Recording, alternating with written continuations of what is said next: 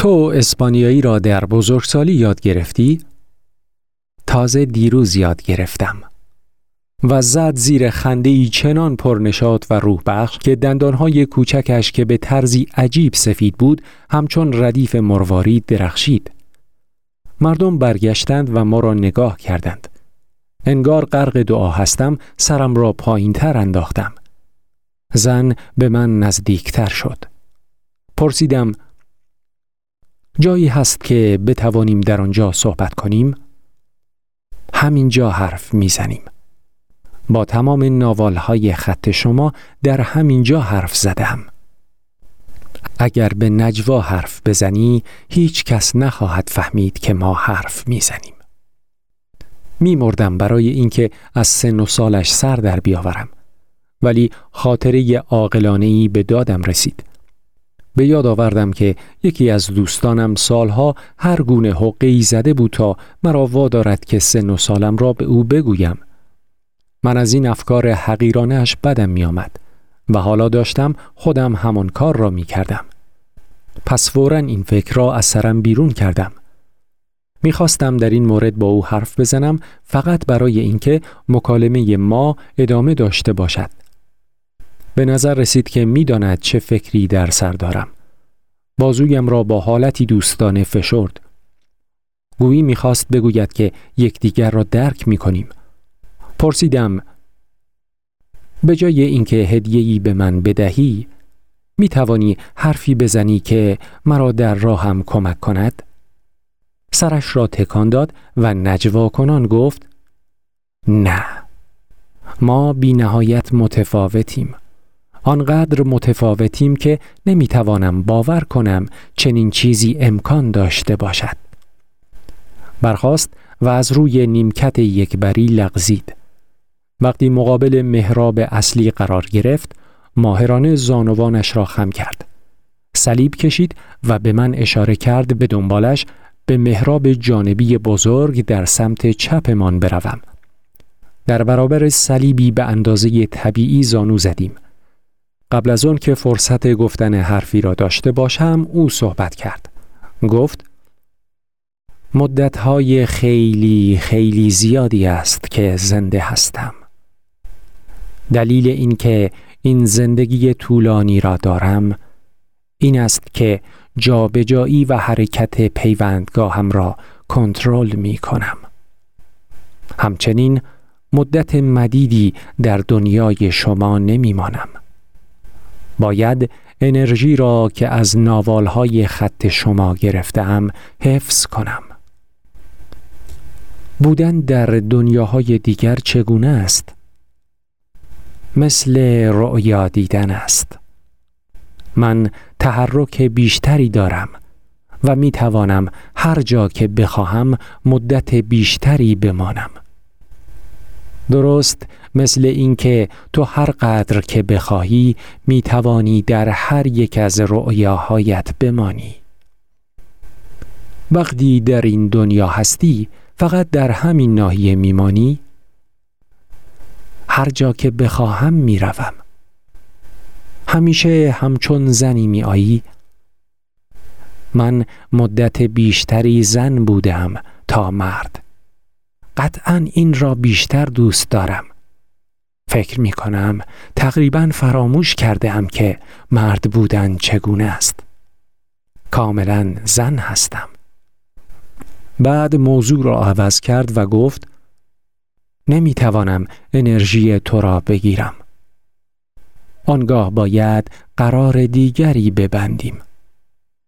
دوباره غرق در افکار دنیوی شدم.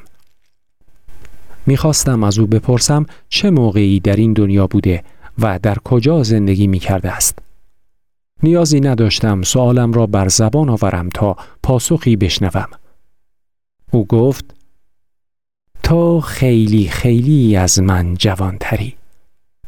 برای تو هم مشکل است به مردم بگویی کجا زندگی می کنی و حتی اگر آنها را به خانه ای که داری یا اجاره کرده ای ببری آنجایی که زندگی می کنی نیست چیزهای زیادی هست که می خواهم از تو بپرسم ولی تنها کاری که می کنم فکرهای احمقانه است. نیازی نداری چیزی از من بپرسی. همان چیزهایی را که من می‌دانم تو هم میدانی. فقط به تکانی به حرکتی نیاز داری تا آنچه را میدانی به خود اختصاص دهی. من این تکان را به تو خواهم داد. نه فقط افکار احمقانه ای در سر داشتم بلکه در چنان حالت القاپذیری بودم که هنوز او جملهش را بر زبان نیاورده بود که می‌دانستم چه چیزی می‌داند و حس می کردم همه چیز را می‌دانم. و دیگر نیازی ندارم تا از او بپرسم. خنده کنان به او درباره زود باوریم گفتم. او مقتدرانه مرا مطمئن کرد و گفت زود باور نیستی همه چیز را میدانی برای اینکه حالا در دقت دوم هستی اطرافت را نگاه کن لحظه این نتوانستم دیدم را متمرکز کنم. درست مثل این بود که آب به چشمانم رفته است. وقتی دیدم را منظم کردم می‌دانستم که حادثه شگفتآوری روی داده است. کلیسا طور دیگری بود. تیره تر و نحستر و به طریقی سختتر بود. برخواستم و چند گامی به طرف صحن کلیسا برداشتم. آنچه فورا نظرم را جلب کرد نیمکت های کلیسا بود که از الوار ساخته نشده بود بلکه از تخته های نازک و تاب خورده بود. نیمکت هایی که در خانه ساخته شده بود و در امارتی سنگین و با شکوه نشانده بودند. همچنین نور کلیسا طور دیگری بود. زردفام بود و تابش تار آن تیره ترین سایه هایی را میافکند که در تمام عمرم دیده بودم. نور از شمع های محراب های بسیار بود. متوجه شدم که نور شمها چقدر خوب به سنگ های حجیم دیوارها و تزئینات کلیسای مستعمراتی می آید. زن مرا خیره نگریست. درخشش چشمانش استثنایی بود. آنگاه دانستم رؤیا می بینم و او رؤیا را راهبری می کند. ولی از او یا رؤیا نمی ترسیدم. از محراب جانبی دور شدم و دوباره به صحن کلیسا نگریستم. در آنجا مردم زانو زده و دعا می کردند. مردمانی عجیب، کوچک و تیر پوست بودند. توانستم سرهای خم شده آنها را کتابهای محراب اصلی کلیسا ادامه داشت ببینم. آنهایی که در نزدیکی من بودند آشکارا با سوء زن به من خیره شدند. من به آنها و هر چیز دیگری با حیرت می نگریستم. اما هیچ صدایی را نمی توانستم بشنوم. هرچند مردم حرکت می کردند ولی صدایی شنیده نمی شد. به زن گفتم نمی توانم چیزی بشنوم. صدایم گویی که کلیسا صدفی توهی است در آن تنین انداخت. تقریبا همه سرها را برگرداندند و مرا نگریستند. زن مرا به تاریکی محراب جانبی کشید و گفت اگر با گوشهایت گوش نکنی میشنوی میشنوی میشنوی با دقت رؤیا دیدنت گوش بده. به نظر رسید تنها چیزی که نیاز داشتم اشاره او بود. ناگهان غرق در هم همه دعا کنندگان شدم. صدا فورا مرا مجذوب کرد. آن را مطبوع ترین صدایی یافتم که تا کنون شنیده بودم. می‌خواستم درباره آن با زن پرگویی کنم ولی او در کنارم نبود. دنبالش گشتم. تقریبا به در کلیسا رسیده بود. برگشت تا به من اشاره کند که دنبالش بروم. در رواق به او رسیدم. نور خیابانها خاموش شده بود. تنها نور محتاب بود. نمای کلیسا نیز تفاوت داشت. ناتمام بود. تخت سنگ های چهارگوش سنگ آهک در همه جا دیده می‌شد. خانه و امارتی در حول و حوش کلیسا نبود. صحنه در نور محتاب وهماور بود. از او پرسیدم کجا می رویم؟ هیچ جا. فقط اینجا آمدیم که جای بیشتر و خلوتتری داشته باشیم. در اینجا می توانیم هر قدر که دلمان بخواهد حرف بزنیم. مرا با اصرار روی سنگ آهکی نیمه کنده کاری شده نشاند و شروع به گفتن کرد. دقت دوم گنجینه های بیپایانی برای کشف کردن دارد. مکان آغازینی که رؤیابینان جسمشان را در آن جای می دهند اهمیتی کلیدی دارد. درست در همین جا اسرار ساهران قدیم قرار گرفته است که در زمان من نیز قدیمی بود. تصورش را بکن چنان نزدیک من نشست که گرمای بدنش را احساس کردم. بوی خوش او به این علت نبود که عطر زده بود. به نظر می رسید این عطر خاص جنگل های کاج از تمام بدنش می تراوید. همچنین حرارت بدنش مثل مال من یا هر کس دیگری که می شناختم نبود. حرارتی خنک و نعنادار بود. یکسان بود. این فکر به ذهنم رسید که گرمای بدنش به طرزی بیرحمانه فشار دهنده است ولی شتابی نمی شناسد. سپس در گوش چپم شروع به نجوا کرد. گفت هدیه‌ای که به ناوالهای خط من داده است با آنچه ساهران قدیم مکان دوگانه مینامیدند سر و کار دارد. یعنی مکان آغازینی که رؤیابین در آن جسم مادیش را نگاه می دارد تا شروع به رؤیا دیدن کند. در مکانی باستاب دارد که کالبد انرژیش را در آنجا حفظ کرده تا پیوندگاهش را در جایی که برگزیده است ثابت نگاه دارد. او گفت که این دو مکان وحدتی می‌سازند و ساهران قدیم هزاران سال وقت صرف کردند تا رابطه کامل بین این دو را کشف کنند. با خنده ای اظهار داشت که ساهران امروز هرگز وقت یا حوصله چنین کاری را ندارند و اینکه مردان و زنان خط من به راستی خوشبختند زیرا او را دارند که چنین هدیه‌ای به آنها می‌دهد. صدای خندهش بسی خارق العاده و دلپسند بود. من به درستی توضیح او را درباره مکان دوگانه نیافتم. گستاخانه به او گفتم که نمی‌خواهم چنین چیزهایی را تمرین کنم و فقط می‌خواهم درباره آنها به عنوان امکانات اقلانی بدانم. به ملایمت پرسید دقیقا می‌خواهی چه چیزی را بدانی؟ برایم توضیح بده منظورت از مکان دوگانه یا مکان آغازین که رؤیابین کالبد را در آن نگاه می دارد تا رؤیا دیدن را شروع کند چیست؟ چطور دراز می کشی تا رؤیا دیدنت را شروع کنی؟ به هر طریقی الگوی خاصی ندارم. دونخوان هرگز به این نکته اهمیتی نداد. خب من اهمیت می دهم. از جا بلند شد و جایش را عوض کرد. طرف راستم نشست و نجوا کنان در گوش راستم گفت که بر طبق آنچه او می‌داند مکانی که شخص بدنش را در آن قرار می دهد از منتها درجه اهمیت برخوردار است. پیشنهاد کرد برای آن که این امر را بیازمایم بی نهایت استادانه ولی ساده تمرین کنم. گفت در آغاز رؤیا دیدنت به پهلوی راست دراز بکش و زانوهایت را اندکی خم کن. تمرین این است که این حالت را حفظ کنی و در همین حالت به خواب بروی.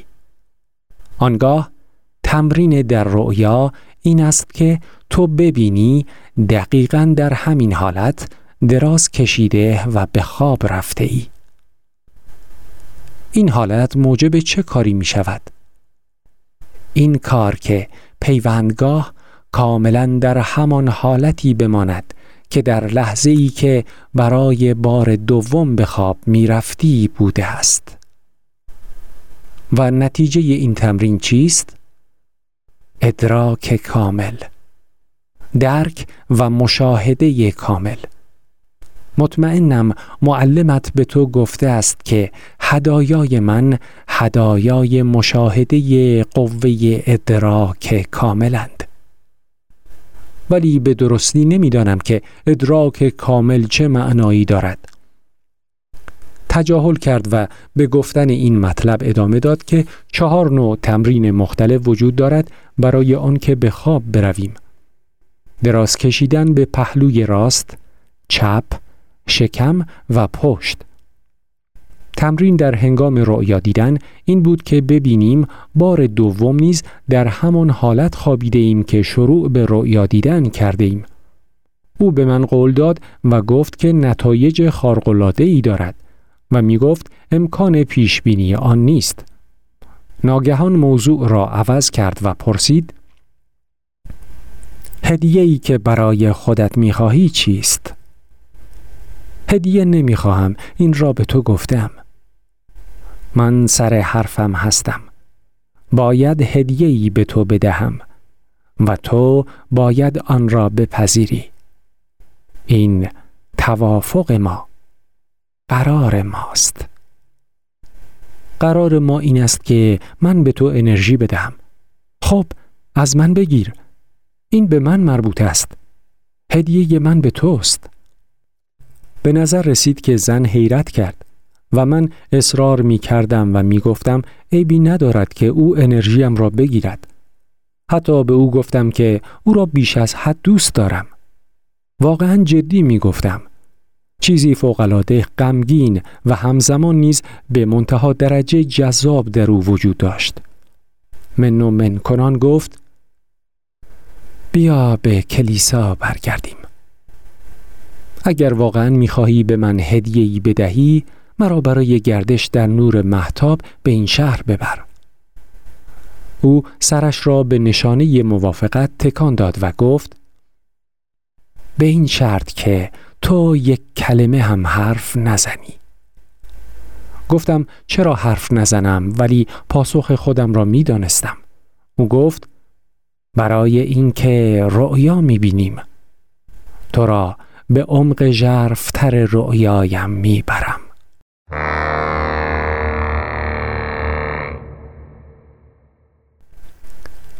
توضیح داد تا وقتی که در کلیسا باشم به اندازه کافی انرژی برای فکر و گفتگو کردن دارم. ولی در آن سوی مرزهای کلیسا وضعیت متفاوت است. با شهامت پرسیدم چرا این طور است؟ با لحنی کاملا جدی که نه فقط حالت اسرارآمیز او را فزون کرد بلکه مرا ترساند گفت برای آنکه بیرون وجود ندارد. این یک رؤیاست. تو در چهارمین خانه رؤیا دیدنی و رؤیایی را که من می‌بینم در رؤیا می‌بینی. گفت هنر او این است که می‌تواند قصد خیش را برون فکند. آنچه در حول و حوشم می‌بینم قصد اوست. به نجوا گفت که کلیسا و شهر نتایج قصد او هستند. آنها وجود ندارند و با این حال دارند. در حالی که به چشمانم مینگریست افزود یکی از اسرار این است که در دقت دوم قصد مکان دوگانه رؤیا دیدن را بکنیم. این کار می تواند انجام شود ولی نمی تواند توضیح داده یا درک شود. سپس به من گفت که او از خط ساهرانی آمده است که می‌دانستند چگونه در دقت دوم با برون فکنی قصدشان حرکت کنند. مطلب این بود که ساهران خط او هنر برون فکنی افکارشان را در رؤیا تمرین می کردند. برای آنکه حقیقت باز تولید هر شیء یا هر ساختار و یا هر نشانه و یا هر صحنه ای که دلشان می‌خواست به انجام رسانند.